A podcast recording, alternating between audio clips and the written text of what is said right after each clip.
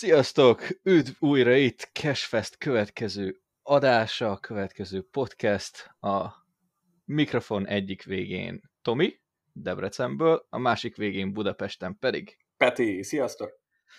Hello! Um, most egy kicsit más milyen lesz a, a mai adás. Nem fogunk beszélni arról, hogy mit néztünk az elmúlt héten, mivel bőven ki tudjuk tölteni most az egy órát, sőt valószínűleg még így is több lesz, amit fogunk erről a témáról beszélni. Varázs, igen.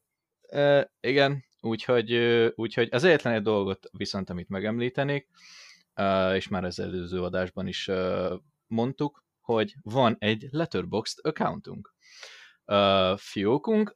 Ha érdekel titeket bármilyen olyan, hát nem szakmai jellegű ö, álláspontfoglalás és ö, értékelése a filmeknek, akkor, akkor ez egy nagyon jó alkalmazás, mert itt be tudtok követni minket, megnézhetétek a filmeket, amiket mi néztünk elsőre, tehát csak azok a fi- azokat a filmeket visszük fel, amiket még eddig nem láttunk, mert különben, hát én nem akarok annyi időt rászánni erre, hogy az, az eddig életemben látott összes filmet bevigyük oda. Nem, az, az hosszú, hosszú lett. Igen, igen. Úgyhogy itt csak a, az újonnan nézett filmeket. Legalábbis azt naplózzuk.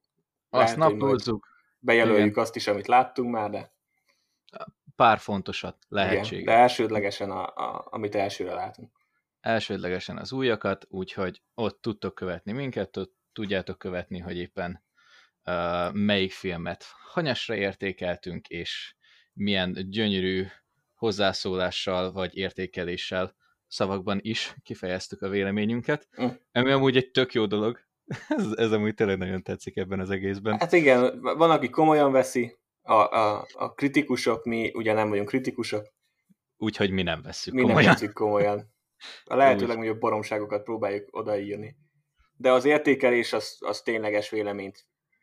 A kis csillag, az tényleges, Igen. meg szerintem ami a legfontosabb nálunk az a, az a kis tetszik szívecske, amit hogyha bejelölünk, akkor egyébként tetszett a film, ami önmagában a legfontosabb része ennek a dolognak. Igen. És az alapvetően meg nem biztos, hogy a maga az értékelésben is látszani fog. Hát nem. de nem.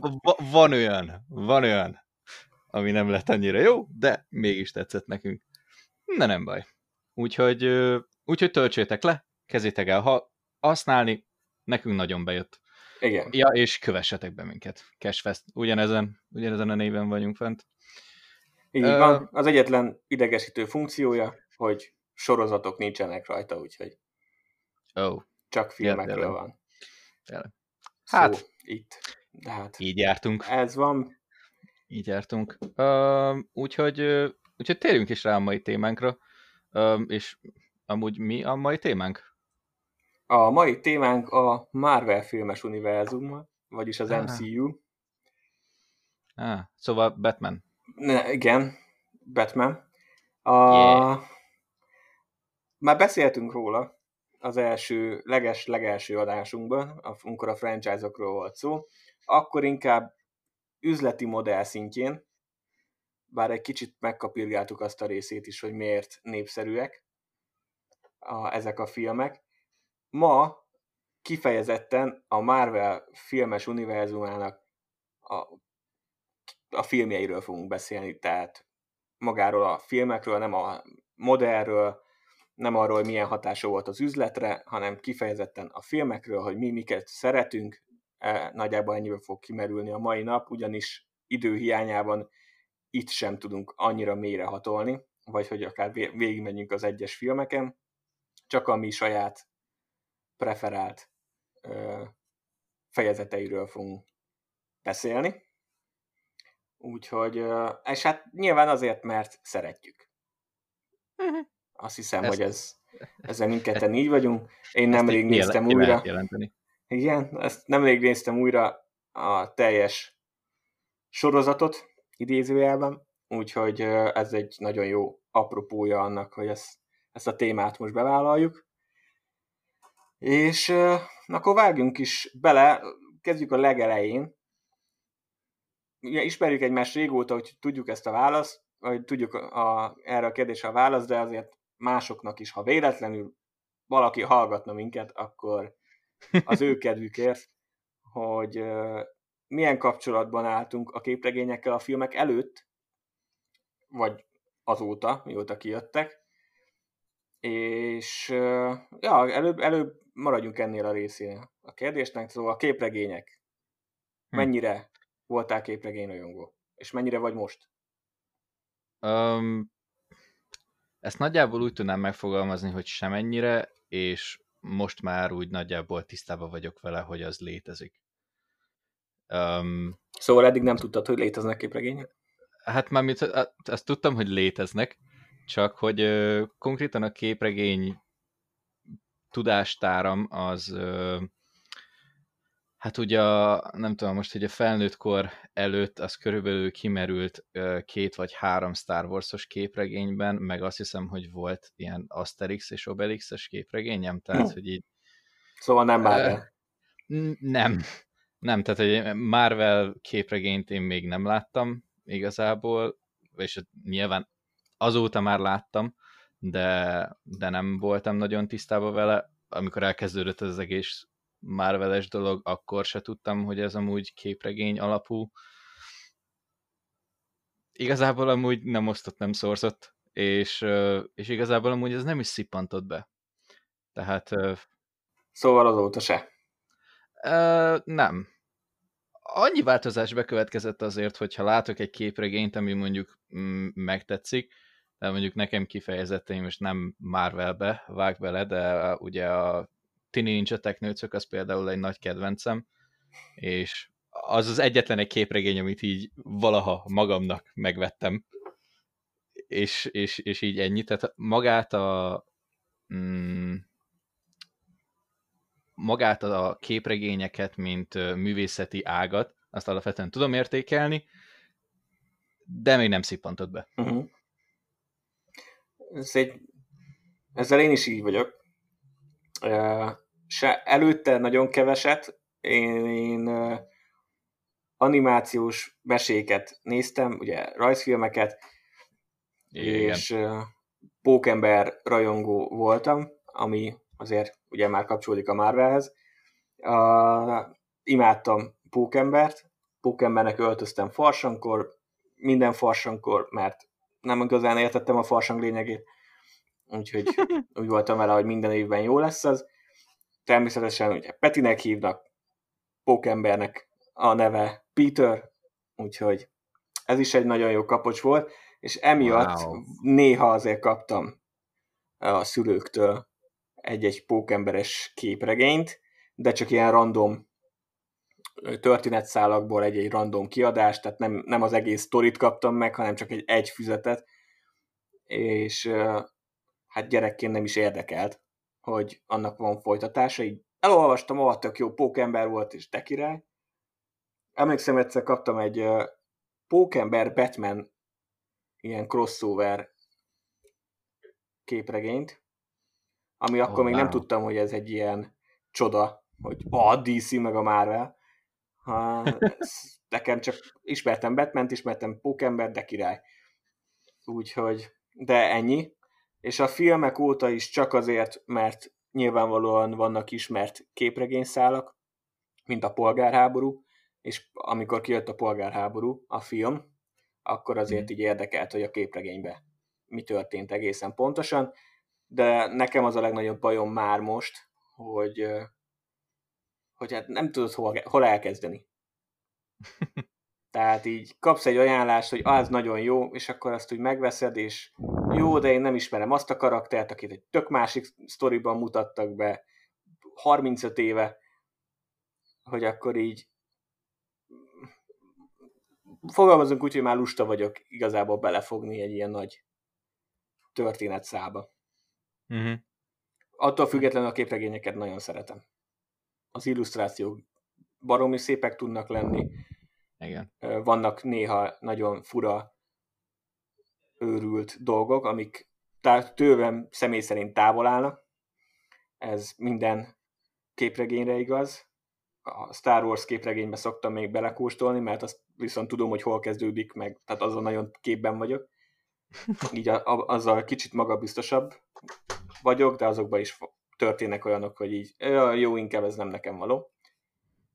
És a Marvelnél ez hatványozottan így van, úgyhogy azóta én sem lettem hatalmas rajongó képregény Viszont... szempontból, úgyhogy sokak szemében mi nem vagyunk igazi Marvel rajongók, mert nem a képregényeket szeretjük, hanem a filmeket, de azt hiszem ezzel tudunk együtt élni. Há, puf neki. Igen. Uh. Mi, mi MCU rajongók vagyunk, és akkor ebben nem nagyon lehet belekötni. Igen. És limitált pénzügyi helyzettel és idővel rendelkezünk. Az meg egy nagyon fontos faktor, így van. Így van. Igen, igen. Viszont amúgy azt még érdemes elmondani, hogy azért valamennyire edukálódtunk itt a Marvel képregények kapcsán. Konkrétan Philadelphiában egy random Marvel kiállításba belefutottunk, és azért ott, ott egy ilyen masszív 3-4 órát eltöltöttünk abban a kiállításban, nem o, tudom, hogy mennyi volt. Igen, ott, ott a történelméről elég sok igen. infót kaptunk. Tehát nem konkrét sztoriszálakról, de viszont magára a, a egyes szereplő karaktereknek a hátteréről, a készítőknek, Stanleynek például a munkásságáról, meg ilyen történelmi vetületei a dolgoknak, úgyhogy ez rendkívül érdekes volt, és mai napig azt mondom, hogy rohadt nagy mázlink volt. igen, az, az teljesen hogy a, random volt, és szerencsé. A két napból, amit Philadelphiában töltöttünk, vagy másfél, igen, abból egy fél napot konkrétan ezen a Marvel kiállításon volt. Igen, ami pont akkor volt abban a városban, úgyhogy... Igen, de, de amúgy tényleg nagyon jó volt, és, és tényleg mutattak hát ugye illusztrációkat, hogy, hogy a képregényeket hogy csinálják egyszerűen, tehát hogy milyen stádiumai vannak, amíg megalkotnak konkrétan egy képregényt. Úgyhogy az mindenképpen érdekes volt, és ez mindenképpen épített arra, hogy még jobban elismerjem ezt, a, ezt az ágazatot. Lehet, hogy majd később. Vettél amúgy. is ott képregény, nem? Úgy emlékszem. Igen, igen, igen. De ott, igen. ott azért, ott azért be, beszippant annyira ez a dolog, hogy, hogy hát tudod, mit egy ilyen olcsóbbat azért csak bevállal az ember, legalább tudod, hogy Philadelphiában a Marvel kiállításról van az a képregény. Úgyhogy, egy, egy vagy két dollár volt talán, tehát igen, hogy az ilyen... olcsóbb. Ilyen nagyon régi ö, történetszál volt, nem? Igen. Ugyan. Ú, tényleg, az Galactus volt, az fantasztikus négyes. Nem fantasztikus négyes, hanem á, nem is tudom, de Gamora volt benne, meg Galactus, azt tudom, amit, ö, amit én vettem. Aha. Ö, meg... Is. De valami X, X-menne is szemeztél. Igen, még X-menes is volt, tehát hogy nagyon ilyen random story szálak voltak, igen. és tényleg csak amúgy így emlék miatt. De, de igen, úgyhogy még egy ilyen élményünk is volt. És most erről is jut eszembe, hogy ha tényleg valakinek nem lett volna egyértelmű, hogy az MCU az a Marvel filmes univerzum, amiről beszélünk, az, az ugye jelen pillanatában már igen, de egyébként most nem, foglalja magában az X-Men filmeket, meg, meg Deadpool-t. Hmm. Hát, hogyha ez valakinek nem lenne egyértelmű. Bár most már ugye ők is feltűnhetnek Igen. A, a jövőben, de a, a tágabb Marvel filmes univerzumról majd talán egy másik nap fogunk beszélni. Most, most szorítkozunk a Marvel stúdiótól kijött filmekre. Így, így a legpontosabb szerintem a dolog. Igen, Na, meg bőven elég lesz. Rendben, akkor képregényes háttérről beszéltünk, a, vagyis hát arról, hogy igazából nincs. Most akkor térjünk rá a filmekre. Engem az érdekelne, és ezt viszont tényleg nem tudom, bár van mondjuk egy tippem, hogy, hogy mi volt az, ha emlékszel arra a pillanatra, tehát mi volt az a pillanat, amikor úgy igazán érezted, hogy ja, most már rajongó vagy. Amikor hmm. úgy igazán belefektettél energiát, érzelmeket akár, gondolatokat, hogy, hogy, hogy ebbe a világba, úgy összességében. Hmm. Nem, ha nem is feltétlenül most egy, egy pontos pillanat, de nagyjából egy ilyen időszakot. Um, De ha minél, minél konkrétabban, annál jobb egyébként. Ez igazából nekem amúgy megvan. A... Nekem ez az egész a Vasember 2-nél volt. Tehát, hogy nem sok minden volt, nem is nagyon tudtam erről az egész Marvel univerzum építésről, nem tudom, hogy mi. Uh, meg addig nem is tudtam, hogy amúgy a, az első, ez a hihetetlen Hulk is beletartozik, ez annyira kilógott a sorból. Uh-huh. Nem is tudtam, hogy amúgy ez egy univerzum része. Viszont viszont a második, a második vasember résznél volt az, hogy már ott, már ott elkezdtek érdekelni, hogy ezek a, a post-credit színek, hogy az, az, az hova kapcsolódik, hova megy, és nem tudom, hogy melyikbe volt, talán az első, lehet, hogy a második részben volt Tornak a kalapácsa. A második. A második. Na, második. Ak- ak- akkor ezért. És arra emlékszem, hogy attól függetlenül, hogy a Tor, hát az, az első az felejthető volt.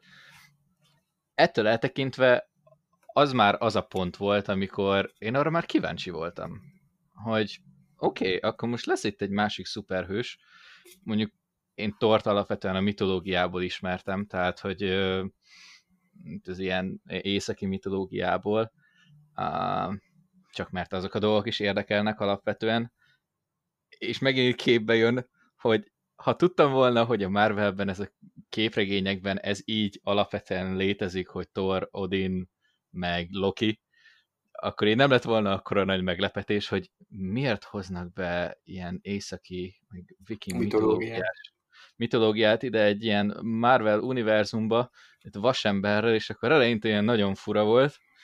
Aztán utána már így, hát jó, végül is, miért ne? úgyhogy, úgyhogy nekem ez. Nekem ez. Mert ez onnantól jó, kezdve már figyeltem.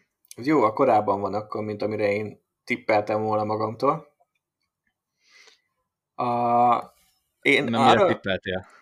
Én azt gondoltam volna, hogy a bosszúállók környékén az első bosszúálló. Tehát viszonylag későn. Hmm. Igen, igen, igen. Mert, mert én szem, tehát ha igazán őszinte vagyok, nyilván az érdeklődésemet már az elejétől kezdve felkeltette, de ha, ha komoly beleinvestálásról van szó, akkor én, én a bosszúállóktól kezdve mondanám azt, hogy ja, onnantól kezdve MCU rajongó vagyok.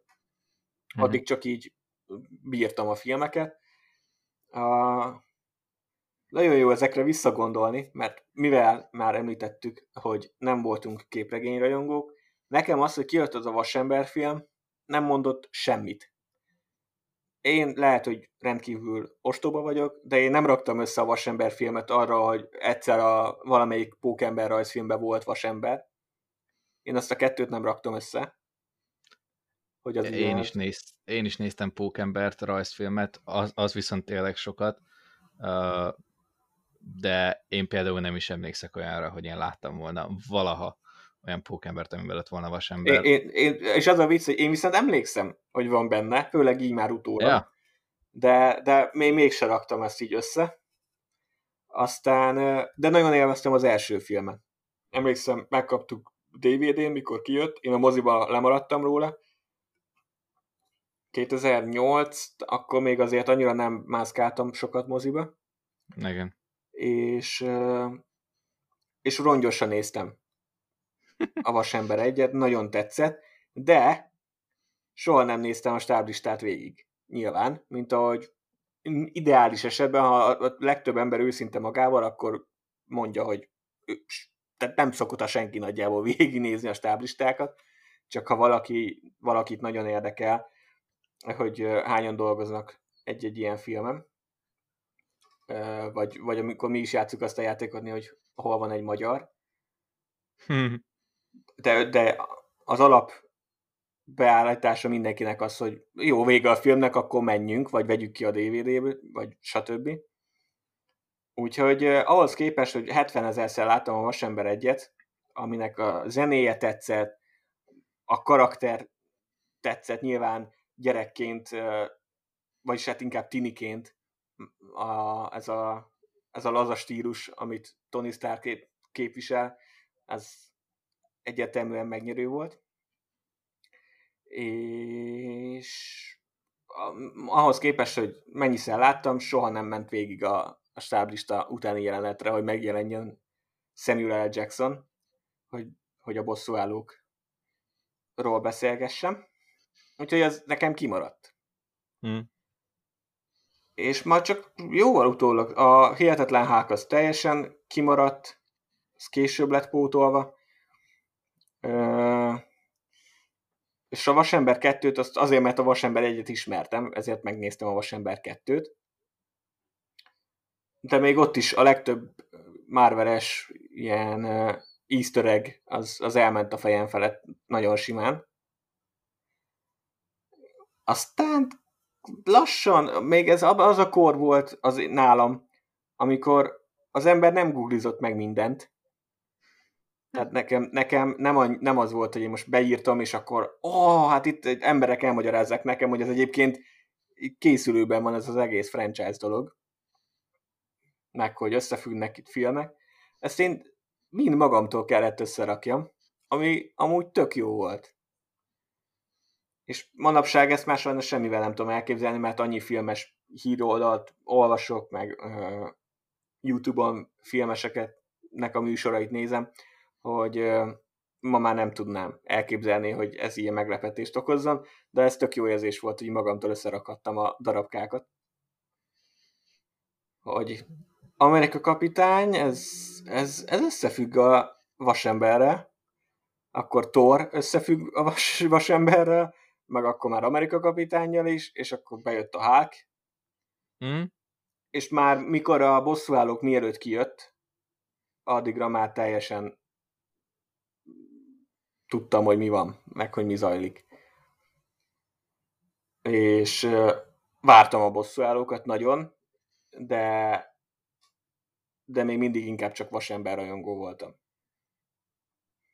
és akkor megnézzük a bosszúállókat, és onnantól kezdve azt mondom, hogy ja, MCU.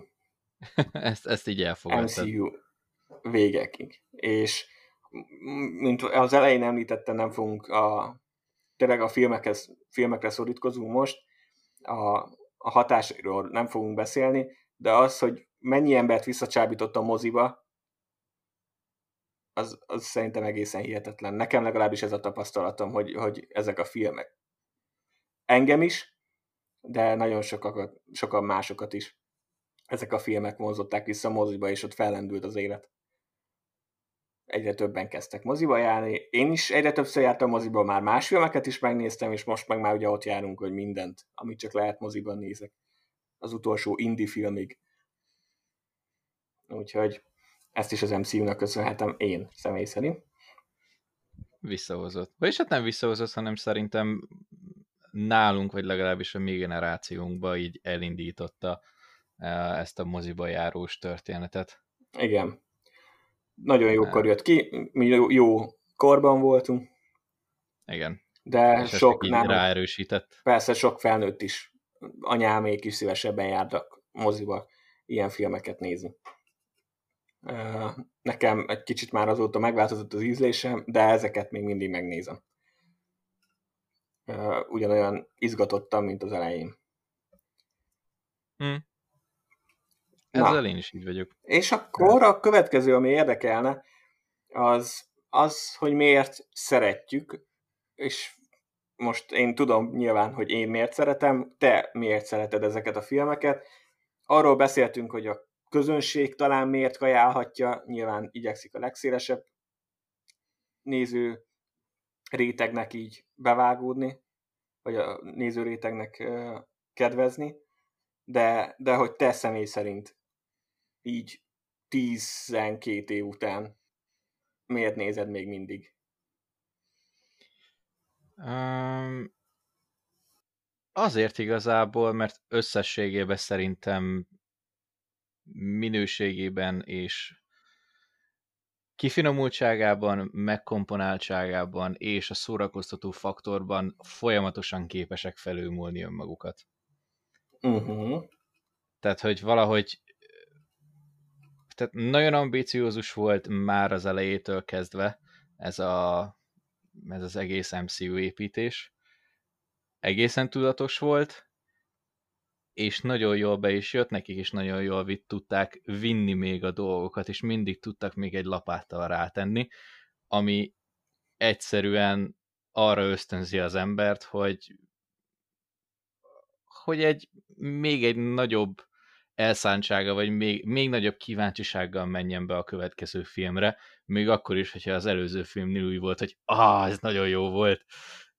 Hogy nyilván ebbe, ebbe voltak amúgy kis megingások, de, de összességében úgy, hogy, úgy, hogy tisztában vagy vele, hogy ezek a filmek összefüggenek, így azért nagyon szépen tudják pakolni a dolgokat, és emellett ugye azt is el kell mondani, hogy, a, hogy most, hogy már felnőtt fejjel tényleg össze tudod rakni ezeket a dolgokat a különböző filmekben, és nem csak egy akciófilm, vagy egy kalandfilmnek tűnik ez az egész. Alapvetően a fő karaktereknek a, a karakter íve, fejlődése, azt nagyon jól csinálják. Az nagyon igaz, és nagyon jó érvet hoztál, amire nyilván, ami rám is igaz, csak én magamtól lehet, hogy mégse gondoltam volna rá most.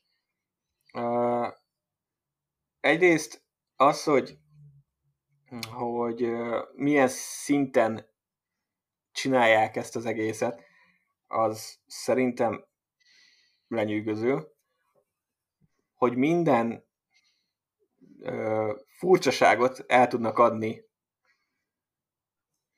szintén hm. egészen hihetetlen, mert indult az egész vasemberrel, aki nyilván el kellett rugaszkodni a valóságtól, de még viszonylag normális mértékben ezzel a...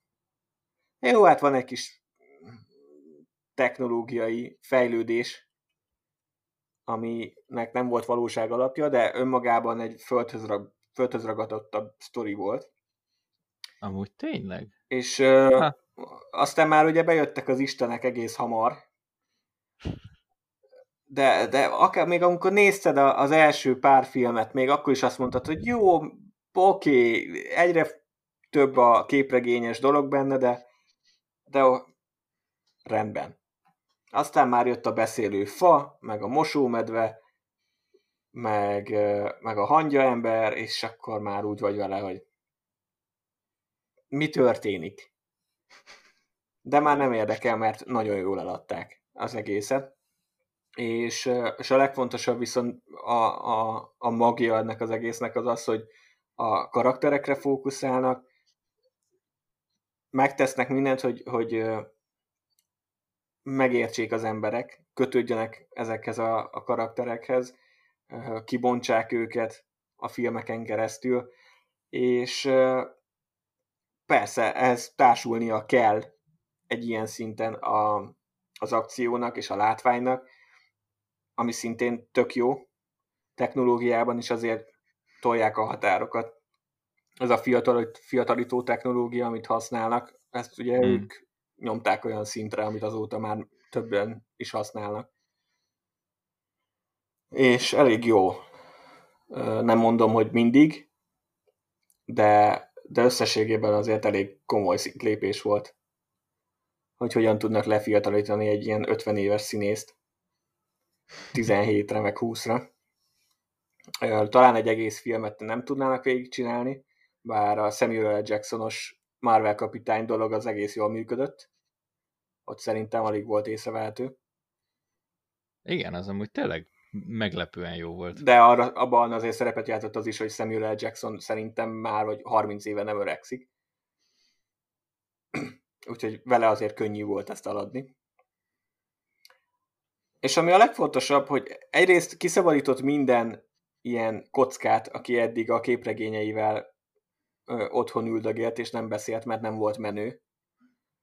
Most már mindenki erről beszél.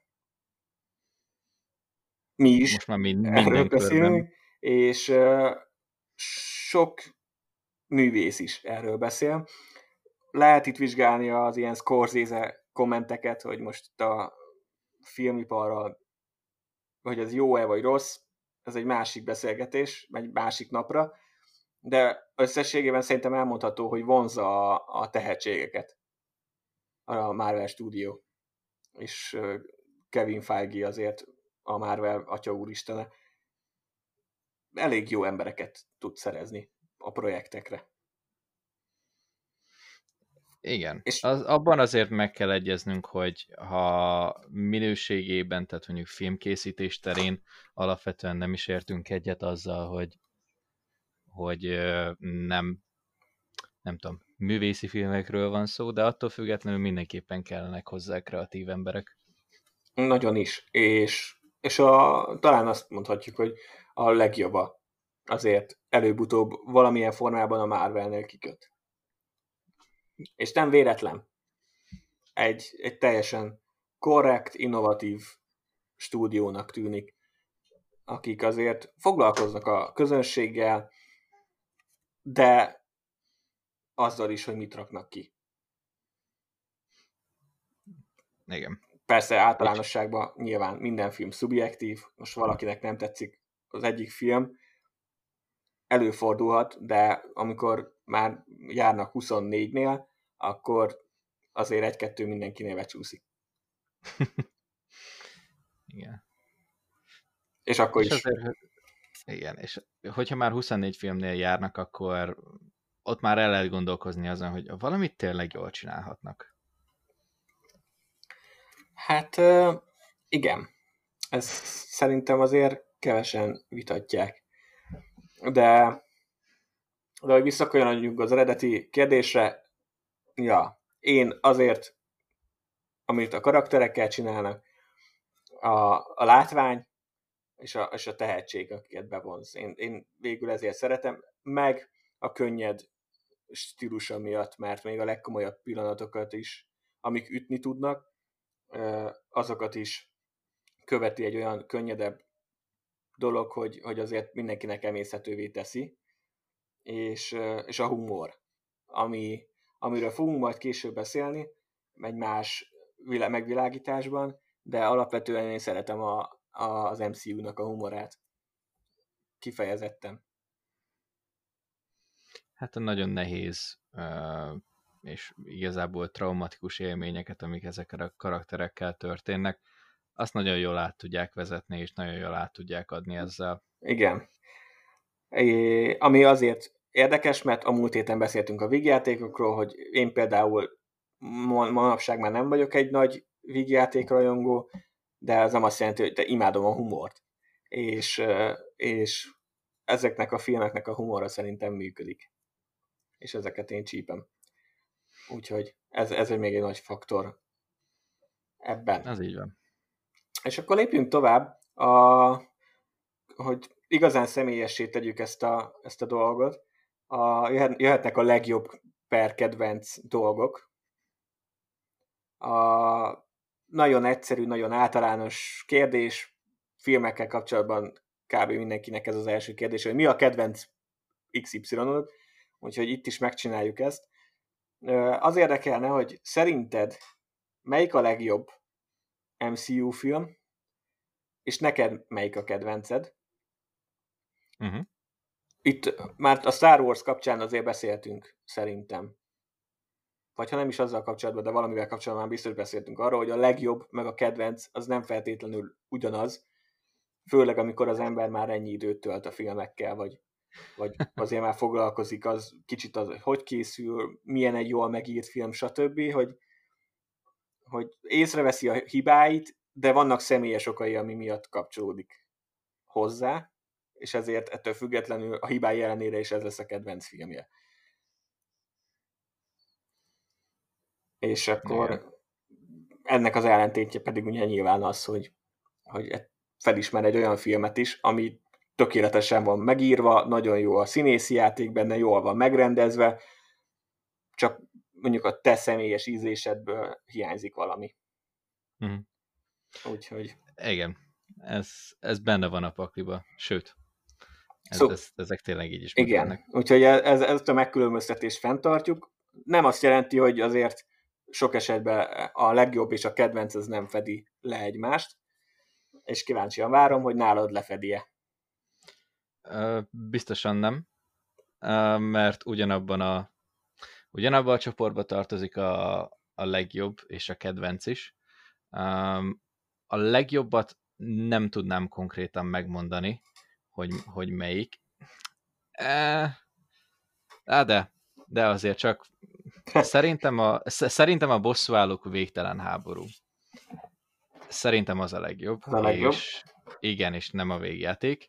A kettő közt azért erőteljesen lehet gondolkodni, hogy éppen milyen hangulatodban melyiket mondod, de, de szerintem a, a végtelen háború az, az jobb, és nem, valahogy a, a befejezés is olyan, hogy spoiler, annyira nem egy happy end. Hát, ö, nem.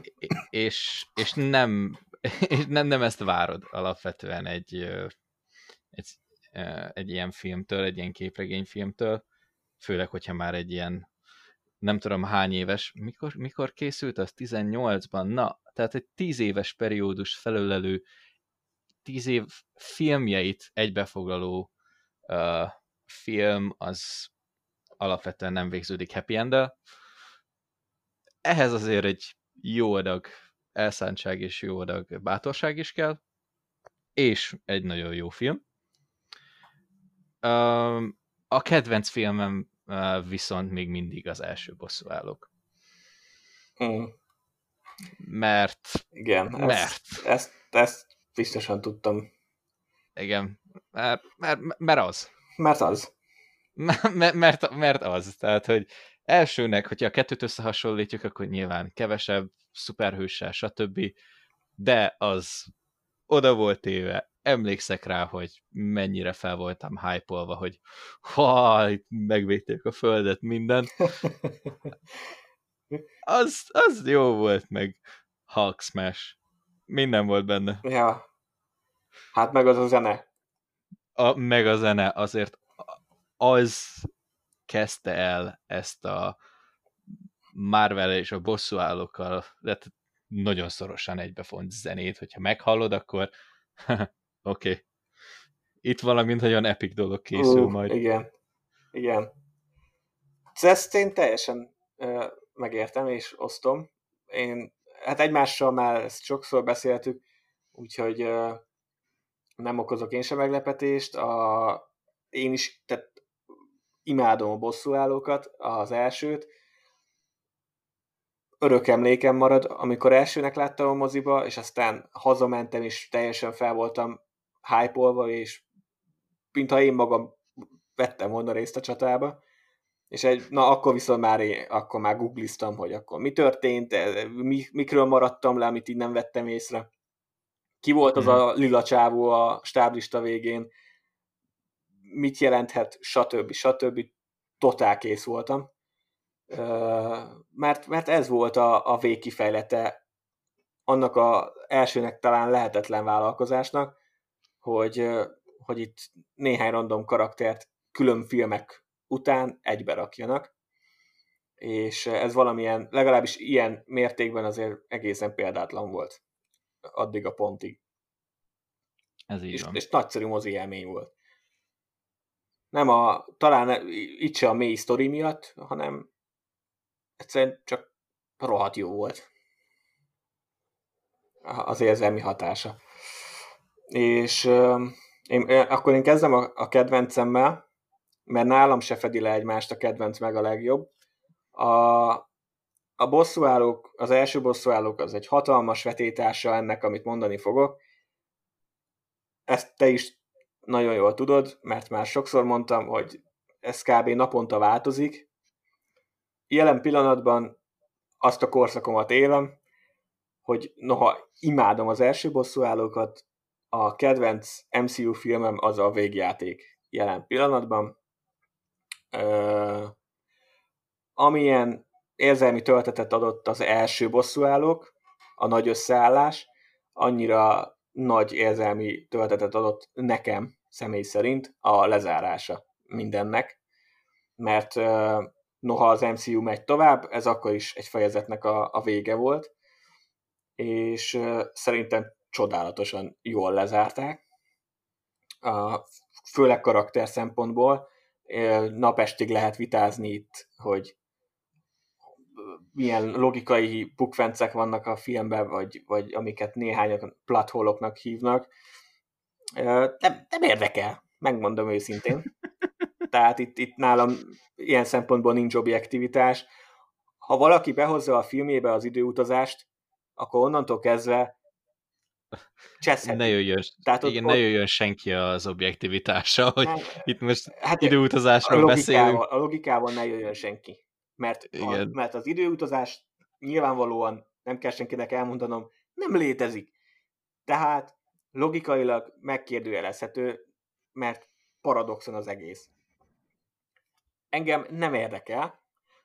Nyilván poénból én is el tudok gondolkodni azon, hogy na jó, de hát hogyha akkor most visszamennek, és akkor csak megmenthetik őket, nem? Vagy most nem, nem tehát persze el lehet itt uh, ilyen kicsi humorosan vagy könnyedebben beszélgetni. Ha valaki vér komolyan azt mondja, hogy ő nem, nem szereti ezt a filmet ezért, azzal már nem állok le beszélgetni nagyon mélyen erről a témáról. Számomra érzelmi alapon király volt ez a film. És kicsit hosszú, aminek önmagában örültünk, mert Igen. amikor annyira fel van hype az ember, akkor minél több, annál jobb. A, a filmnek a struktúrája olyan, hogy muszáj volt az elején elindítani a történeteket, és, és egy kicsit megmutatni, hogy milyen az utó hatása a végtelen háborúnak, és, és hogy milyen az emberiség felének, annak a felének, aki túlélte. Egy, egy nagyon szükséges érzelmi dolog, nekem az nagyon tetszett.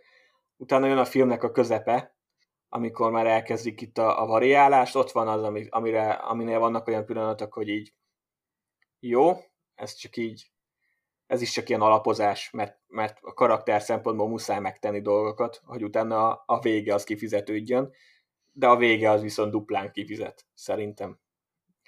És hát, a... én, még, én még erre rápakolnék még egy pár szorzót. Igen. És, és a már említett bosszúállók zene, amikor mindenki összeáll, és, és akárhányszor újra nézem, még mindig a hidegráz.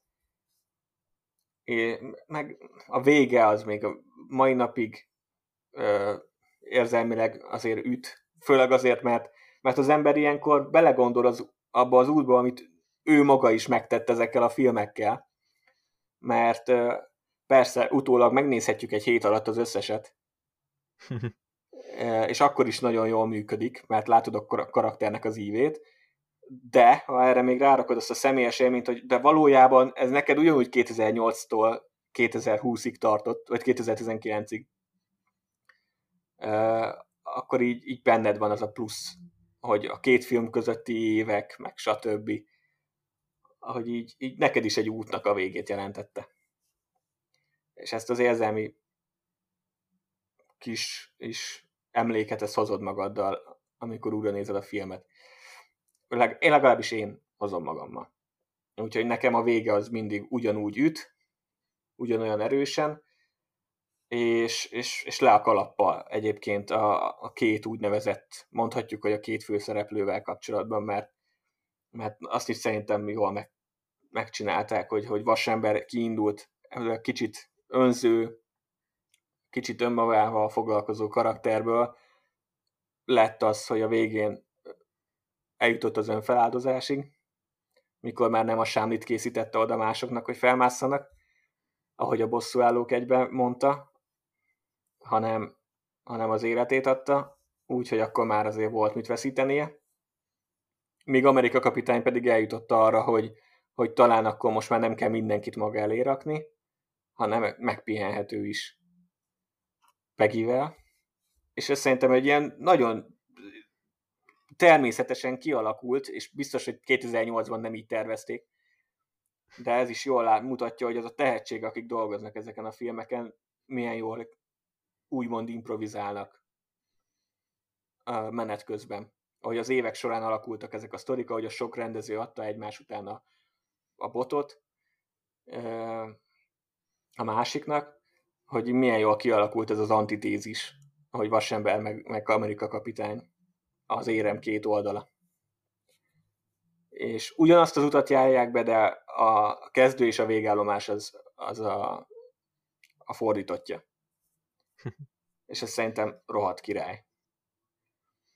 Bár... És nem, és nem volt erőltetett. Nem, nagyon természetesen nem, jött. Igen, nem érzed azt, hogy, hogy már eleve ez volt a terv, hogy már nem tudom, hogy hány film óta tehát nem láttad konkrétan a végét, hanem valahogy mi mindig ki volt hegyezve arra, hogy á, mindig amúgy visszatérhet itt, a, vagy ugyanúgy mehet a minden saját medrébe, mint ahogy eddig volt, de ettől függetlenül meg amikor a végén ezek a dolgok megtörténnek, akkor nem érzed idegennek. Uh-huh. Akkor, úgy, akkor úgy kiérdemelt volt igazából. Igen. Pedig tudjuk jól azt is, hogy persze van, pont a sok készítő miatt, vannak ötletek, amiket így egyik filmbe elkezdtek, és aztán így elmaradt végül.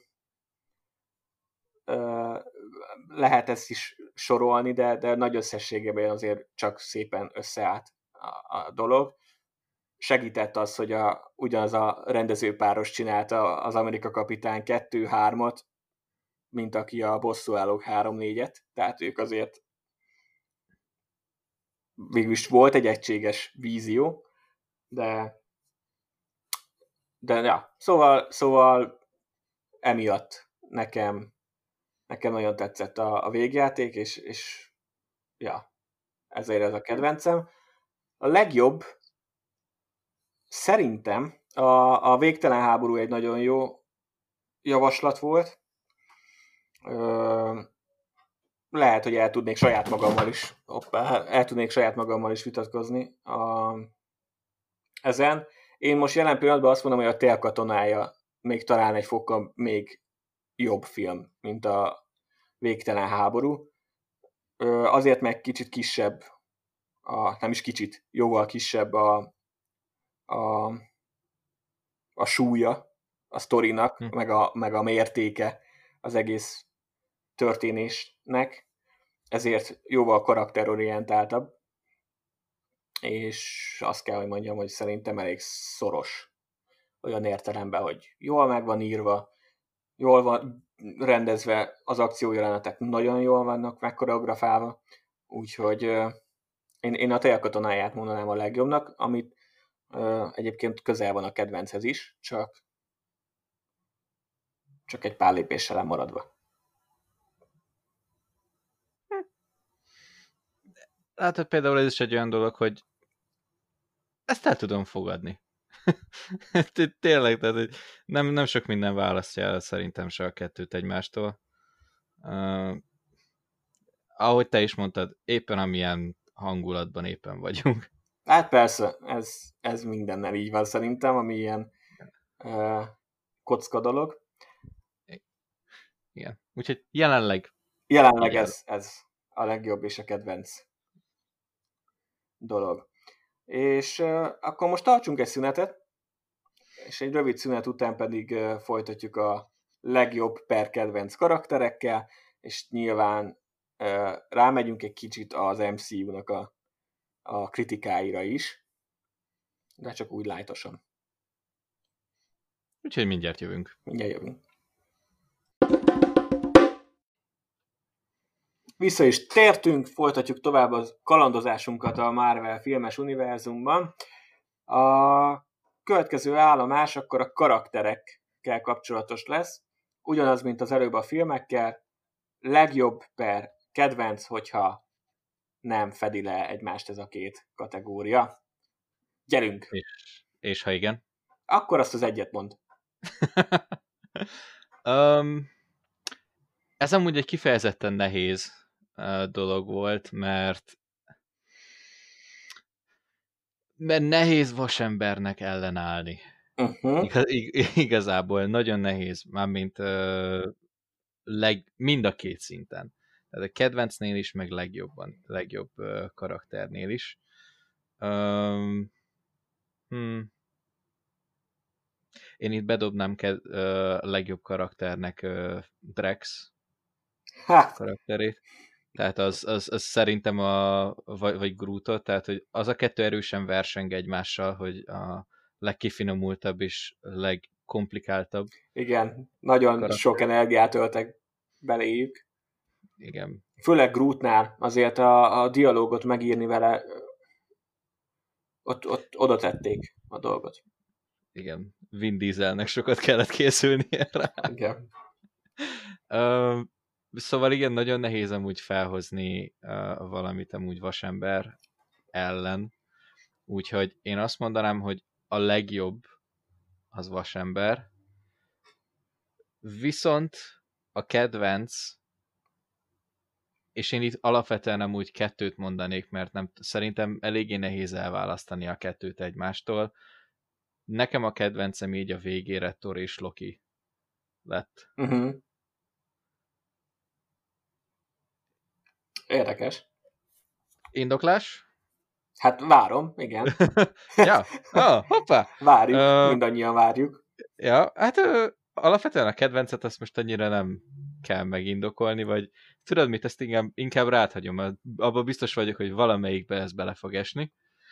Um, Mármint? Hát vasember. Ja, vasember. Igen. Vasember. Um, meg szerintem abban amúgy egyet is értünk. Sőt, valamennyire már amúgy ki is tárgyaltuk um, a vasember témát. Aha. Tony Starkosat, úgyhogy nem szeretném ismételni magunkat. Viszont viszont nekem alapvetően nagyon-nagyon tetszett az egész mitológiás vonal, már a kezdettől fogva, és, és ahogy ezzel a két karakterrel bántak, tehát hogyha ha belegondolunk abba, hogy az első bosszúállók filmben a, ez a két karakter, Thor és Loki igazából egymás fő ellenségei, sőt, a legtöbb filmben amúgy egymás ellenségei, és és aztán hát valamennyire megtér Loki, kérdéses, de... A, de a Ragnaröknek a végére, Ragnarök vagy pontosabban a, a, a végtelen háború elejére szerintem nyugodtan mondhatjuk, hogy ő megtért. Igen. Igen, de... Utána szerencsétlen végezett. Elég hamar. Hát igen, igen. Nem sok békés, jó oldali ideje maradt, de viszont a kettejüknek a, a karakterfejlődését azt nehéz elválasztani szerintem. Hát összetartoznak. Igen, főleg ez a, hát minden családi dolog, meg az összes Thor film igazából a, az ugye rájuk épült, és így ráadásul még az első bosszúállók is, részben. Úgyhogy, úgyhogy nekem pedig ez a, ez a Thor vonal tetszik nagyon hogy, hogy van alapvetően, vagy adott egy Isten, akit tényleg úgy is neveltek, mint egy Isten, hogy ő a Isten császára mindennek, meg van egy olyan pöröje, ami hát ami mindent, ami mindent visz. És, és aztán egy ilyen teljes önmagára találás, ez a, a kevésbé lesz elszállt magától, megtanulja, hogy hogy kell alapvetően uralkodónak lenni. Ezek, ezek jó dolgok. És, és nekem alapvetően tetszett ez a, ez a vonalvezetés ennek a karakternek. Mm. Um, plusz a végére azért eléggé durván bedesz lett. Tehát, az, az biztos a sörhasat azt elhanyagolhatjuk, de még amúgy azzal is. Tehát azzal a, is. Igen, nagyot a, fordítottak amúgy... rajta a Ragnarökkel. Igen, igen, igen, ott volt egy, ott volt egy nagy fordulópont. De amúgy még, hogyha a sörhasat beleveszed, akkor egy ö, hosszú hajú, összefont szakállas, kicsit sörhasú Thor a, az egyikben e, a Mionirrel, a pöröljel, a másikban pedig egy olyan fejszével, amivel az előző részben ugye lefejezi kétszer is, vagy nem kétszer, csak egyszer fejezi le, uh, másodszor meg nem tudom, beleállítja Thanosba azt a fejszét, az úgy eléggé az úgy eléggé adja. Ez egy elég jó kép. Igen. Meg egyébként a végtelen háborúban, amikor az egy, az egy másik ilyen kedvenc jelenet, a, amikor megjelenik Vakandába. Mm-hmm. Tehát azt, azt még csak így, csak azt a néhány másodpercet is untig tudnám újra nézni. Igen. Igen, amikor kis mosómacival, meg... Meg Grutta. A, meg Gruttal. A bosszúállók zenéjére. Egyszerűen nem é. tudják rosszul használni azt a zenét. Igen, tehát hogyha nagy akciójelenetekről van szó, akkor akkor azt mondom, hogy Thor az erősen viszi a pálmát. Uh, így a bosszúálló filmek tekintetében. Mm. Úgyhogy uh, úgyhogy igen, röviden, tömören ez lenne az én magyarázatom. Rendben, jól, jól hangzik szerintem ez érthető álláspont volt mindkét esetben. A, nálam, a, nálam a legjobb karakter, és valóban jól tippeltél, most így szántottam, vetettem, itt is képes vagyok egyébként mást mondani minden nap, de hánytan vettem a dolgokat, és azt mondom, hogy, hogy vasember a legjobb karakter. Van az a, a, az, az általános menőség, amit, amit beszéltünk, nekem már most így utólag az a legkevesebb. Sokaknál még mindig az a húzóerő, teljesen elfogadható álláspont, nem fogok senkivel se ezen veszekedni, vagy vitatkozni. Szerintem az út, amit lejár, az, az remek. Jó történetvezetés, jó karakterfejlesztés. Amennyi ilyen problémán át kell rágnia magát, az, az már röhelyes is egy kicsit. A, a sima alap helyzete, hogy a fegyver nepperből, nyilván a, nem fegyver nepper, de nem, az Nicolas Cage. Igen, de az egyik filmben mondja is, hogy ő soha nem volt nepper, de hát azért lássuk be, hogy közel állt hozzá. Ö, abból lesz ugye a, a hős, aki rájön, hogy, hogy itt azért többet kéne tennie, meg nagyobb a felelőssége, akkor utána elkezd már megküzdeni a, a, az apai hagyatékkal, és a, azzal a megoldatlan kérdéssel, hogy soha nem békült ki az apjával, és, és nem is gondolta, hogy szereti. Az, ezen is, aztán azért szépen lassan kiderül, hogy, hogy téved. Jön a bosszúállók, aminek a végén hát egyáltalán megtudja, hogy itt vannak űrlények, meg egy nagyobb galaxis, azt követően elkezd PTSD-ben szenvedni,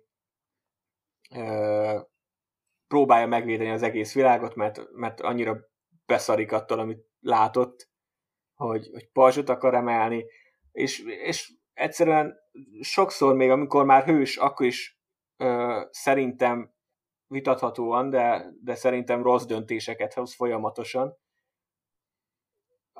De mindig megtanulja a leckét, és végül rájön, hogy, hogy tévedett.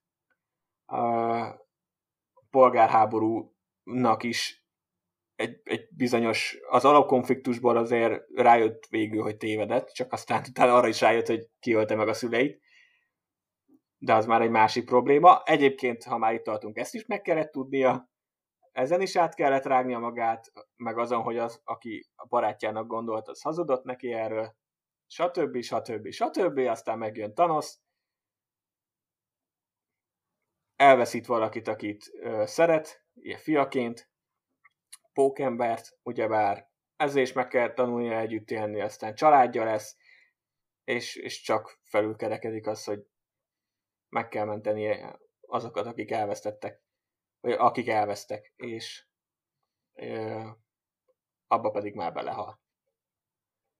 Tehát csak ha ezt így felsorolod, akkor ez olyan szintű dolog, hogy így ok, ezen nehéz vitatkozni. É, tehát csak maga a mennyiség, amin át kellett mennie, és amin átvitték a, a, a készítők, meg a kreatív fejesek, már önmagában ö, eléggé hát megkönnyíti azt, hogy azt mondjuk, hogy ő a legjobb, mert nyilván ő töltött a legtöbb időt velünk, vagy mi vele pontosabban. Úgyhogy egy kis előnyben is indult, de mindent egybevetve azt hiszem, hogy talán vele foglalkoztak a legtöbbet, és ennek meg is lett a, a meg is vannak az előnyei. Úgyhogy igen, ő, a, ő talán a legjobb. Ha az én kedvencem, az, az hát van, tényleg mondom, rengeteg van, itt nagyon kevés választja el őket. Én imádom Amerika kapitányt, nekem, nekem ő az egyik kedvencem, neki is valahol nem, de, de mégis átérezhető az is, amin ő át keresztül megy. És ha belegondol az ember, hogy szerencsétlenek soha nem volt végül nyugta, hát és nyilván a jégben volt 70 évig, de azért az egy elég nagy trauma onnan felkelni. És, és egyből bedobják a csatába, és azért csak kihasználják a, az erejét, stb. stb. stb. És szerencsétlen nem is tudom hány évet kellett végül akkor így összesen várni arra, hogy táncolhasson a, a nővel, akit szeret, akit először egyébként végig kellett nézni, hogy meghal. Úgyhogy... Így mellékesen. Igen. Vele is azért történtek dolgok, és, és mint karakter szerintem egy érdekessé tették ezt, a, ezt az MCU-s Superment, ezt a cserkész jó fiút aki, aki papíron unalmasnak tűnik mindenkinek, és persze, hogy egy, egy ilyen laza Tony Starkhoz képest eltörpül a, az átlagnézőnek, köztük mi is átlagnézők vagyunk, de, de mégiscsak ő az erkölcsi iránytűje a csapatnak, és, és szerintem a, a nézőknek is. És, és én ezért bírom. És a filmjei rohadt jók. Szerintem mindegyik úgyhogy ez is segít. A másik kedvencem, az pedig a hangya. Hm. Imádom Porradot, és, és hát, imádom mindkét filmnek a, a humorát, a könnyedségét, a lazaságát, és a, a zenéjét, a szereplőket, egyszerűen király. Mind a két film és, és a karakter is. Ez a... Én szeretném azt hinni, hogy nagyjából én úgy viselkednék, mint ő azokban a helyzetekben. Fogalmazzunk így. Tehát, ha személyiséget nézünk. Úgyhogy én, én hozzáig kötődök ilyen szempontból. Ez is elég, eléggé megalapozottnak tűnik. Ja, úgyhogy Úgyhogy én, én most őket mondanám, de persze, mondom, jövő héten lehet már másokat. Bár valószínű, hogy nem, de fenntartom a változtatás lehetőségét. Meg ki, ki tudja, hogy mit hoz a jövő? Nem, majd egy idő után ezt újra feldobjuk ezt a témát, majd úgyis más fogunk majd fogunk, mondani. meg mindig, amikor majd kijön egy új Marvel film, akkor már egyből fogjuk értékelni, egy kicsit beszélgetni róla, biztos elő fognak megjönni ilyesmi. Igen. E, akkor ugorjunk tovább. Ami nagyon érdekel engem, hát erről se beszéltünk sokat, hogy a, az MCU azért elég sok szempontból pozitív fogadtatásban részesült.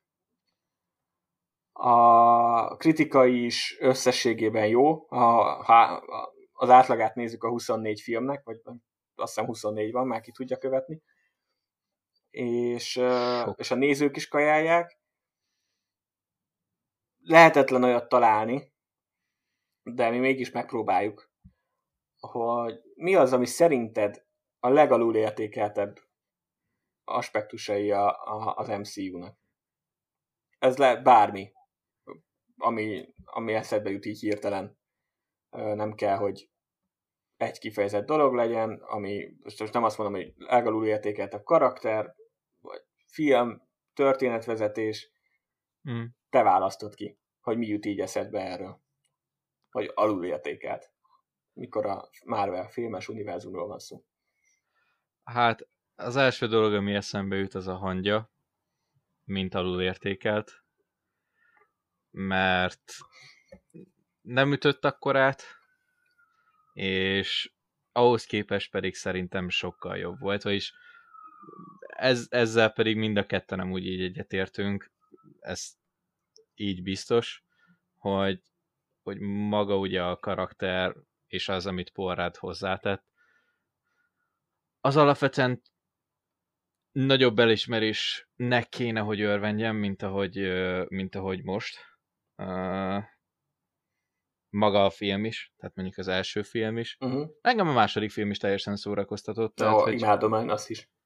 Egyáltalán semmi baj nincsen vele, valahogy mégis nem tudom, hogy eltűnt egy kicsit a sok Marvel film sülyeztőjébe. Hát, amikor éppen kijössz egy, egy végtelen háborúról, és várod már a végjátékot, akkor sajnos ez ez így eltűnhet. Igen. Igen. Úgyhogy... Bár, ugye azt ne felejtsük el, hogy az egyik legfontosabb részét hozta be az univerzumba a, a hangya, mégpedig a kvantumvilágot.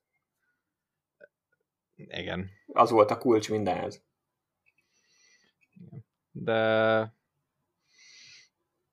De, de ennyi. Ennyi a hangya? Azt mondod?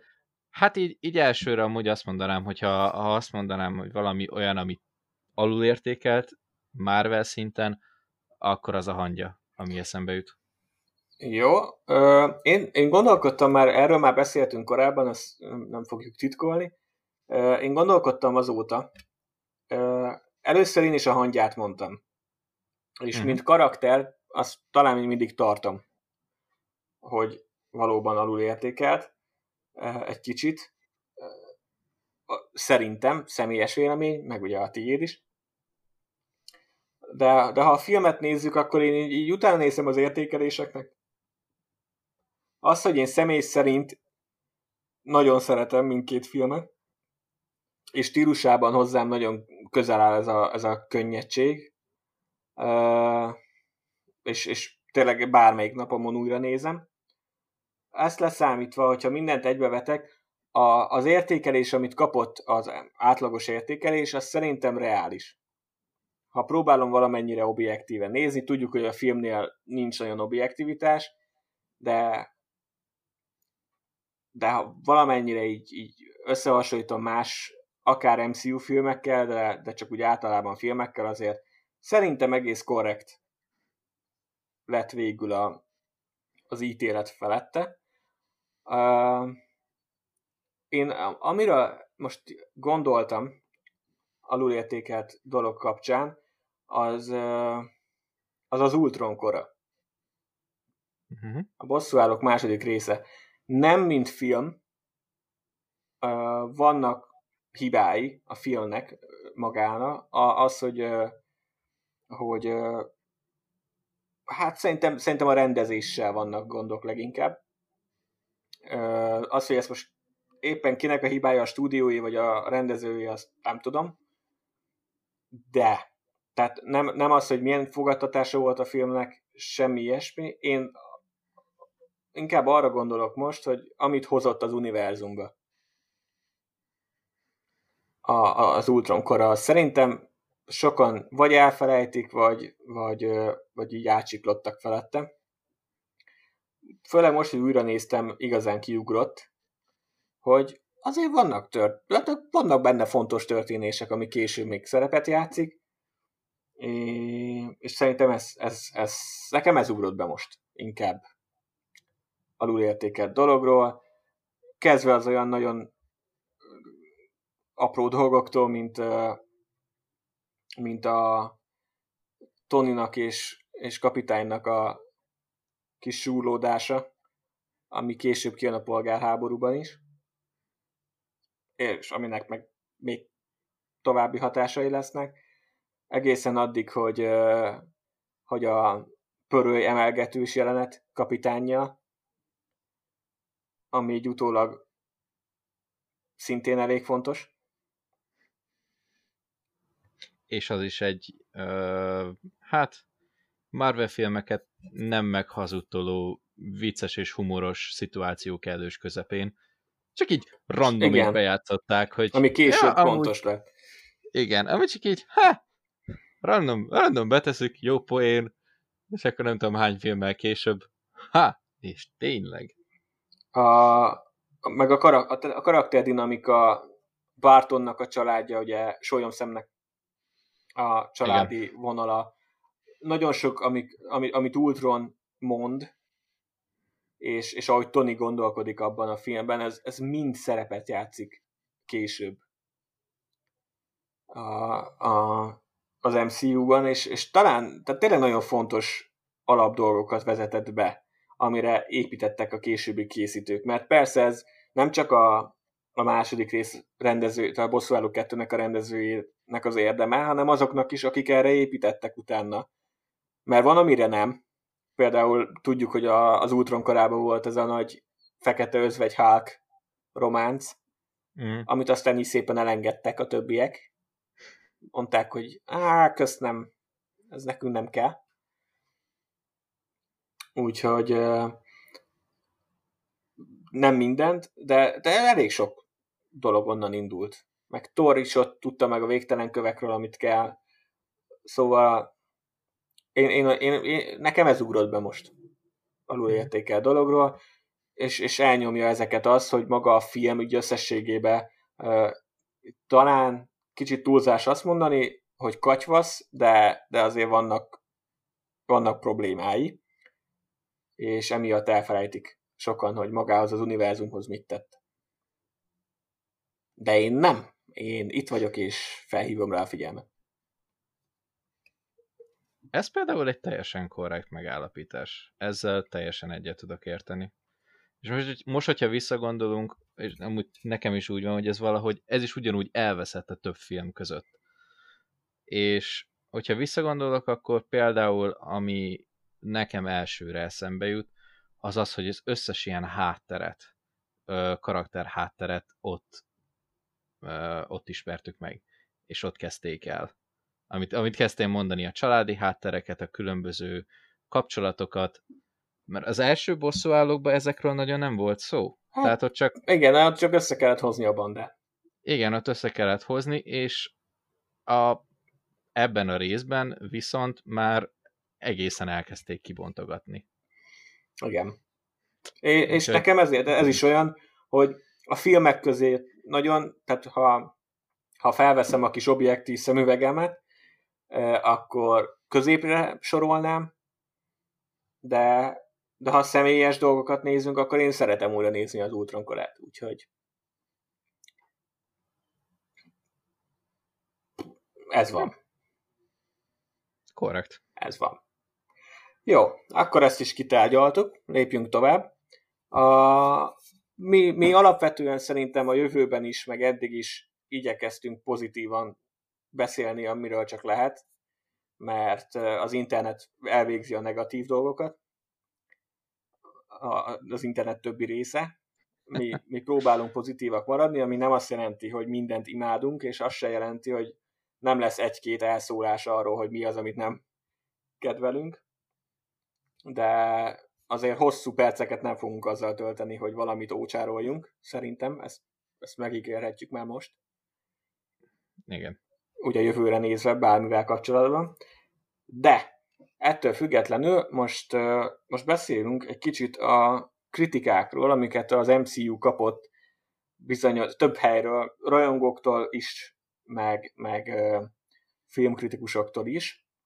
Nem megyünk bele a Scorsese beszélgetésbe, mert az megint egy kicsit nagyobb az egy kicsit nagyobb képet jelent, kifejezetten a filmekkel kapcsolatban. Méghozzá két dolgot emelnék ki, mert ha azt beírod a Google-be is szerintem, hogy mik a betegségei az MCU filmeknek, akkor ez a kettő, ez mindig ott van. Kezdem az elsővel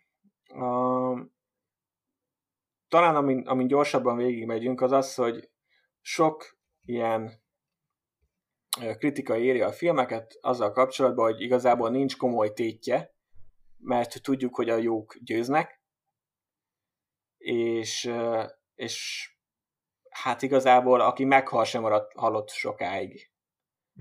Lásd ugye mondjuk egy Loki, aki szerintem majdnem minden filmben meghalt eddig. És ki tudja, hogy most meghalt-e tényleg? Hát nem, mert tudjuk, hogy Lien a sorozata, úgyhogy tudjuk, hogy nem halt meg, de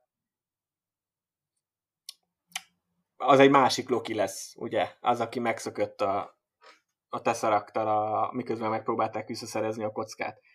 Úgyhogy ott egy kicsit legalább kísérletezhetnek újra a karakterre.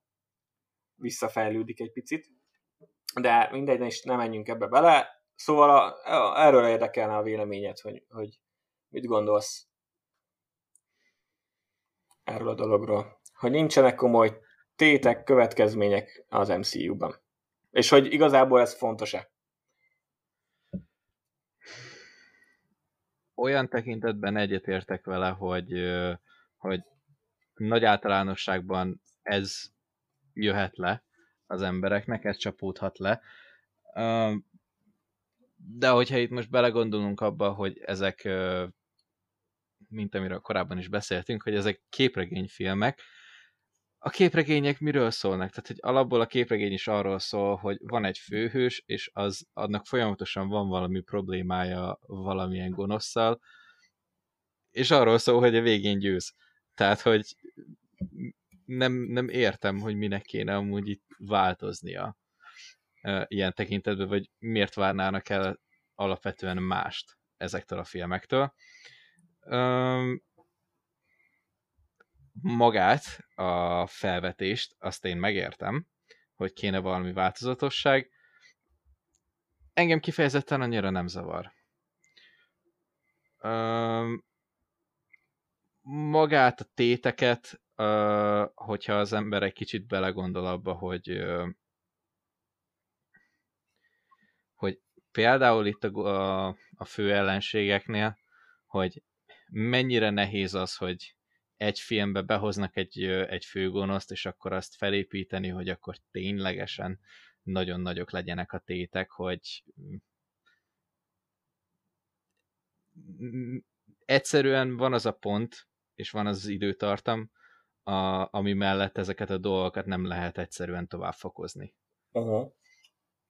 Tehát Például ugye a, a végtelen háború és a, és a végjáték is azért működött, mert több filmen keresztül fel volt építve, hogy a Thanosszal való háború az alapvetően az egész univerzumra kiterjed.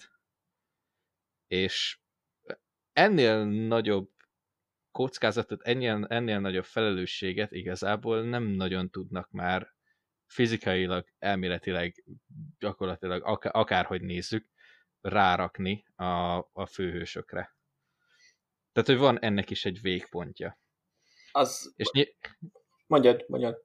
És nyilvánvalóan ezt a részét a nagy durra, tehát a legvégére akarták tartogatni, így valahol egy ilyen, egy ilyen köztes mesdjét kellett megtalálniuk az íróknak és a kreatív embereknek, hogy mégis legyen valami tétje a dolognak, mégis legyen val- érezze úgy az ember és a közönség, hogy ezeknek van tétje, viszont folyamatosan emeljük a téteket,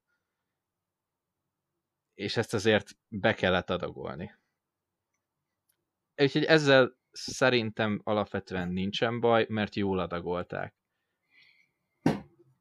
Az, az mondjuk engem érdekelne, vagyis kíváncsi leszek, hogy, hogy amikor berakod magad egy olyan sorokba, hogy, vagy zsákutcába, hogy a galaxis volt a, a, a tét igazából most legutóbb, mert noha úgy indult, hogy Thanos csak a felét öli meg mindennek, az egész világnak, az egész univerzumnak, a, a végjáték, amikor a legvégén elkezdenek vele harcolni, akkor ugye már azt mondja Thanos, hogy hát nyilván akkor ez így nem jött be, akkor inkább öljünk meg mindenkit, és előről kezdi az építkezést. Igen. Tehát, szó, tehát szó szerint az univerzum egészéről van szó. Ezt nem nagyon lehet fokozni. Innentől kezdve. Nem, nem is biztos, hogy kell, mert minden a, minden a történet mesélése múlik. Ha jól adagolják, akkor nem kell még egy ö, olyan, olyan végjáték, mint ez. Hogy, hogy hát itt az Atya Úristen is meghalhat, hanem attól függ, hogy hogy építik fel a következő fázisokat, és lehet az akár egy kisebb tétje is a dolognak, azt szerintem teljes mértékben történet vezetésen és, és történetmesélésen múlik. A, az, hogy, az, hogy sok az ilyen kamu halál, meg ilyesmi, jó, igaz. Szerintem, amíg ilyen nagyon nagy érzelmi csúcspontokat nem csinálnak vissza ezzel, nem annyira tartom ezt vészes dolognak. Egyrészt azért, mert bár sokan szeretik, meg, meg a, a Nolan-féle Batman trilógia azért elindított minket egy ilyen útvonalon, hogy ez a sötét és komoly dolog kell mindenkinek. Lássuk be, hogy nem feltétlenül működnének az MCU-ban azok, hogy, hogy most itt akár az egyik főhős így a random második filmje közepén meghal. Tehát, hogy így ok.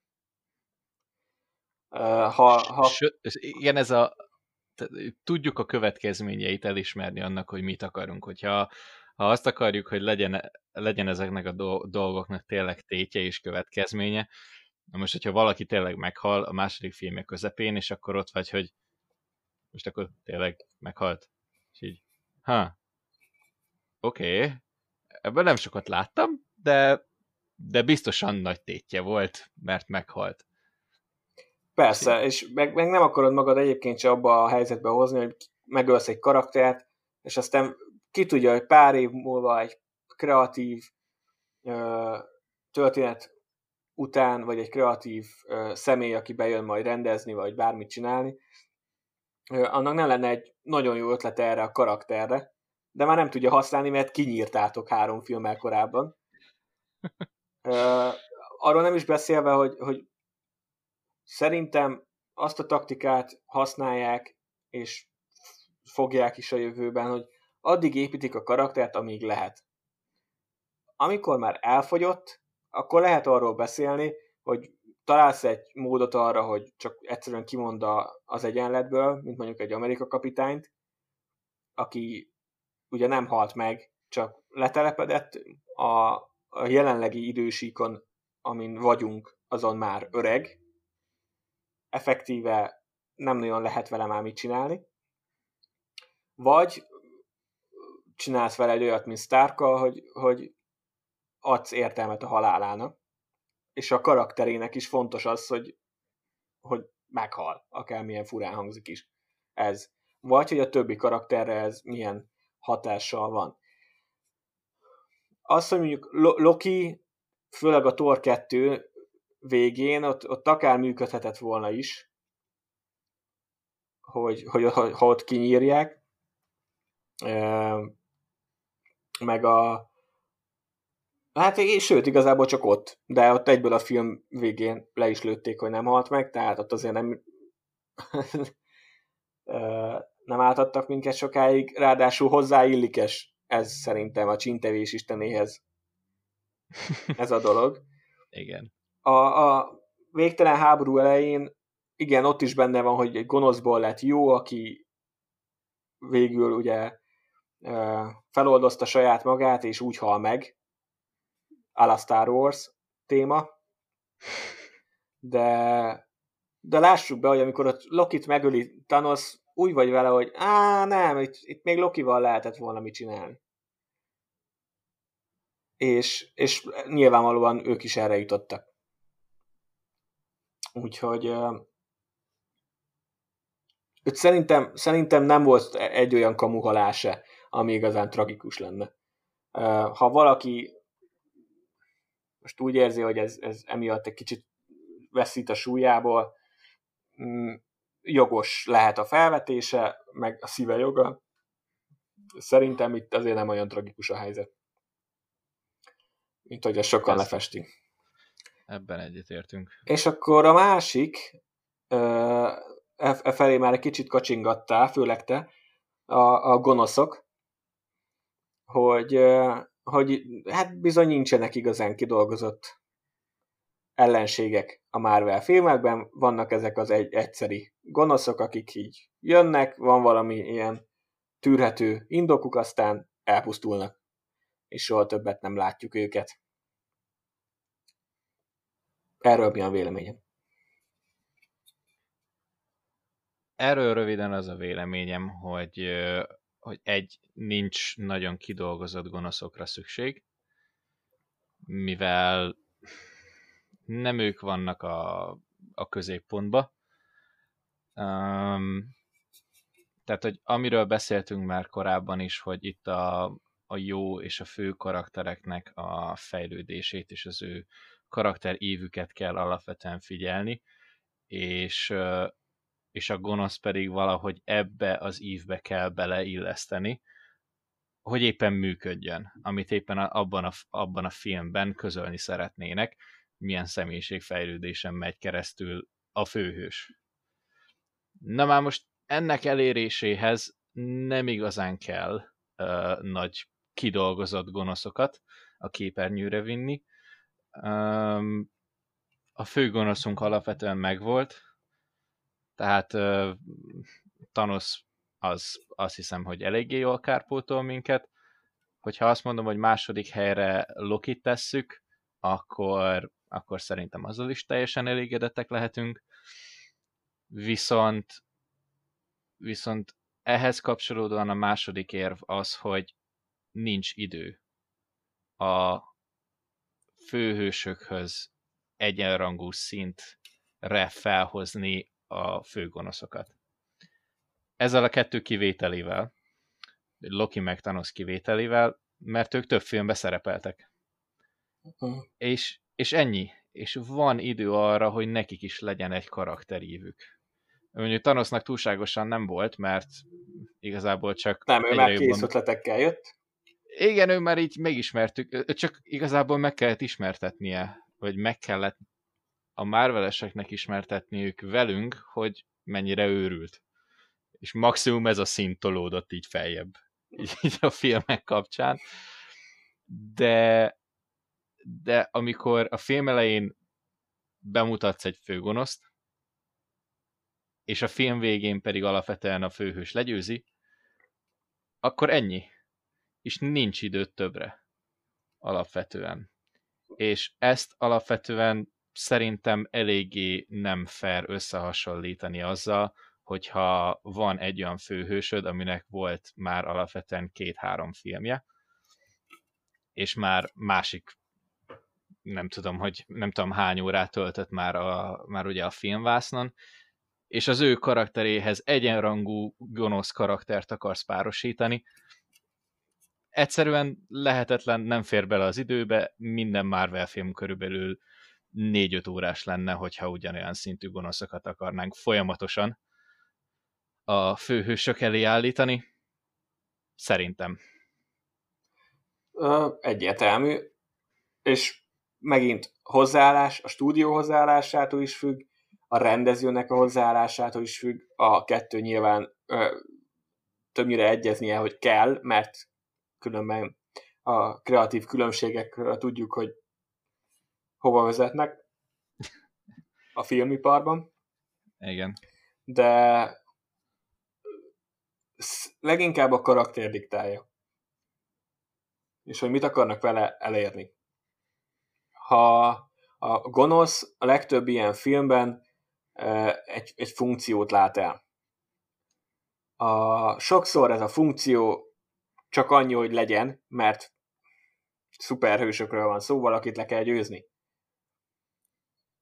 A közönségnek, főleg az ilyen ingyenceknek, mint mi, azért persze jobb, hogyha van egy olyan gonosz, aki, akit valamilyen szinten meg tudsz érteni, aki aki iránt érzel valamilyen empátiát, nem kell erre egyetértened, csak, csak azt viszont megérted, hogy honnan jön, meg miért olyan, amilyen. Nem minden karakternél volt fontos szerintem idáig, mármint, hogy a hős karakternél. Inkább a személyes útjukra helyezték a hangsúlyt, hogy min mennek keresztül, és ha, ha a főgonosznak ez a, a háttértörténete nem kapcsolódik szorosan a, a hősnek a háttértörténetéhez, nem járnak párban, akkor alapvetően majdnem mindegy. Loki, Lokival sok időt töltöttünk, rá szántak időt, így vele működött, plusz ha az ember belegondol, akkor az ő és Thor története annyira kéz a kézben jár, hogy valahogy muszáj is volt valamilyen szinten hát szimpatikusnak nem mondanám, de ugye de azért fontos volt az, hogy, hogy megértsük Lokit is. Meg az ő helyzetét is. Vagy ott van Killmonger a Fekete Párducban, az ő története is nagyon összefügg uh, Ticsálának a, a történetével, és, és Vakandának a, a történelmével. Így aztán az is érthető, meg ott ugye van egy olyan szociális uh, probléma is, amit fejteget egy picit a film, amennyire egy ilyen mainstream blockbuster tud, hogy, hogy amiatt is fontos volt, és látod, meg is kaptuk azt, a, azt az igazán jó főgonoszt. Thanos-t felépítették, volt egy valamennyire elfogadható indoka, e, attól függetlenül természetesen tudtad, hogy ő a gonosz, mert önmagában uh, erkölcsileg nem volt alátámaszható a dolog. De sokan azért úgy érezték, hogy ja, valamennyire igaza is lehet akár. És ezért még úgy nagyjából kedvelik. Vagy ott van a keselyű pókemberből, szintén családi mozgatórugóval, ő is egy szerethető gonosz volt valamilyen szinten, de nem is lett annyira igazán gonosz végül, mert ugye nem köpi be Petert a stáblistás jelenetben, mert hálás, tehát van egy ilyen gerince a, a csávónak, A többi filmben nem érzem azt, hogy igazán nagyon releváns lett volna. El lehetett vinni, a, tehát lehet úgy a sztorit csavarni, hogy fontos legyen, ők nem így döntöttek, én, én megmondom őszintén, hogy, hogy nem bánom. De én sem, akarok emiatt, én sem akarom emiatt kritizálni őket. Ha ott, ott van például a polgárháborúból Zémó, aki, akit életben hagytak, és aki majd vissza is tér a Falcon és Winter Soldier sorozatban, benne is volt annyi, hogy, hogy őt is a család motiválta, az ő elvesztésük, és, és ott, ott érződött, hogy vele még lehet valami. Meg is tartották. De nem az volt abban a filmben a fő motivum. Hát abban a filmben nem, és de később még lehet. És így, tehát, hogy szerintem tudatosan csinálnak, és, és jól csinálnak dolgokat, majd utólag lehet itt beszélgetni erről. Persze azt is megértem, hogyha egy, főleg egy kritikus mondjuk leül és, és megnéz egy szuperhős filmet, akkor fontosnak tartja, hogy a főgonosz uh, jó legyen, igazán jó legyen. Én, én nem érzem, hogy ez, ez, ez akkora egy tragédia lenne, hogy nem feltétlenül a legerősebbek, mert, mert egy bizonyos funkciót játszanak el a történetben, és ennyi én ezt igazából úgy tudnám megfogalmazni, hogy jelen pillanatban el tudom fogadni úgy a Marvel gonoszokat, ahogy vannak, és amilyen funkciót betöltenek. Ha feljebb teker, tekernek rajtuk egy kicsit, akkor igazából csak örülni fogok. Ja. Mert, a, és persze, meg, ennyi. meg ki tudja, hogy tíz év múlva mi lesz, lehet, hogy akkor már azt mondjuk, hogy jó, az már most így elég volt. De előbb-utóbb úgyis kifogynak a gonoszokból, úgyhogy nem engedhetik meg maguknak azt, hogy egyből megírják őket. De az is röhelyes a képregényben, amikor ugyanaz a főgonoszszal harcol már 70 éve, mert mindig csak börtönbe zárja, mert nyilván a hősök nem gyilkolnak. Ezért börtönbe zárják, ahonnan megszökik folyamatosan, és szerintem abban is van egy kis röhelyes dolog Igen. Ebbe a vége láthatatlan macska egér dologban. Úgyhogy hát meglátjuk, hogy mit hoz a jövő ezzel kapcsolatban. Én, én se panaszkodom a, jelen, a jelenlegi helyzettel. Kritikát meg lehet fogalmazni. És, és van benne, tehát én elfogadom, hogy van, akinek ez fontos, és emiatt kritikával írja a stúdiót. Én nem vagyok közöttük. Na, ennyi. Ennyi. Jó, és akkor lezárásként a, az MCU, ugye, mint említettük már, pörög tovább. A végjátékkal nem állt meg az élet, már van egy új Pókember filmünk, és jönnek is még ö, további mozik, valamint az elindult, nem régiben elindult Disney Plus streamingen a sorozatok. Úgyhogy ezzel kapcsolatban ez, ez már nem egy olyan nagyon hosszú dolog, csak az érdekelne, hogy mi az, amit igazán vársz a, a jövővel kapcsolatban, olyat, ami, ami már be van jelentve, és olyan is, ami, ami még nincs, de vagy jó eséllyel jön, vagy, vagy csak, csak simán szeretnéd látni. Ez, ez, hm. ez bármi lehet. Erre, ez érdekelne még engem. Én igazából csak kíváncsiságból, azért, mert eddig még nem sikerült megfogniuk vele, én a sorozatokra vagyok kíváncsi. Én most bevallom, hogy eddig egyetlen egy Marveles ilyen sorozatot nem néztem. Valahogy nem fogtak meg. Most viszont én úgy látom, hogy, hogy erre is azért erősen rá fognak taposni, és nem csak a filmek terén fognak majd alkotni a következő fázisokban. Úgyhogy én szeretnék nekik adni egy esélyt, most, hogy a filmek megalapozták a karaktereket, onnantól kezdve van alapforrás, és, és tényleg alapanyag, amiből lehet dolgozni sorozattéren. Ha ebből csinálnak valami jót, akkor örülni fogok igazából neki. Nekem ez a legérdekesebb része a következő fázisnak. És van valami, valamelyik sorozat, ami konkrétan érdekel? Ö, konkrétan nincs. nem csak azért, mert egyszerűen még nem találtam jelenleg olyan sorozatot, ami úgy érdekelt. Hát ugye a mostani, és... amíg már kijött sorozat, azok már azok gyakorlatilag részei az MCU-nak, de azért mégse. Igen, ilyen mellék. mellékes. Uh, igen, mert ott a, ott a tévés fázis az kiszakadt. Most leginkább a Disney Plus-os sorozatokról van szó, ami viszont ténylegesen részét képezi. Amit már tudunk, hogy lesz az a Sólyomszem sorozat, a Sólyom, nem, azt most mondtam, a Télkatonája és a Falcon. Falcon. Meg uh, Loki. Szerintem ez a három van egyenlőre bejelent, bejelentve, de lehet, hogy azóta még mondtak, csak most nem jut eszembe. Ezek, ezek közül? Hát ezek közül Loki, a fan favorit, a, az érdekel, és ö, igazából amúgy egy ö, egy Falcon és a tél katonája az egy, az egy érdekes koncepció. Az. Mint hogy, mint hogy egy Amerika kapitány, egy utó Amerika kapitány, pajzsal, repülő Amerika kapitány, nem tudom, fura, de érdekes.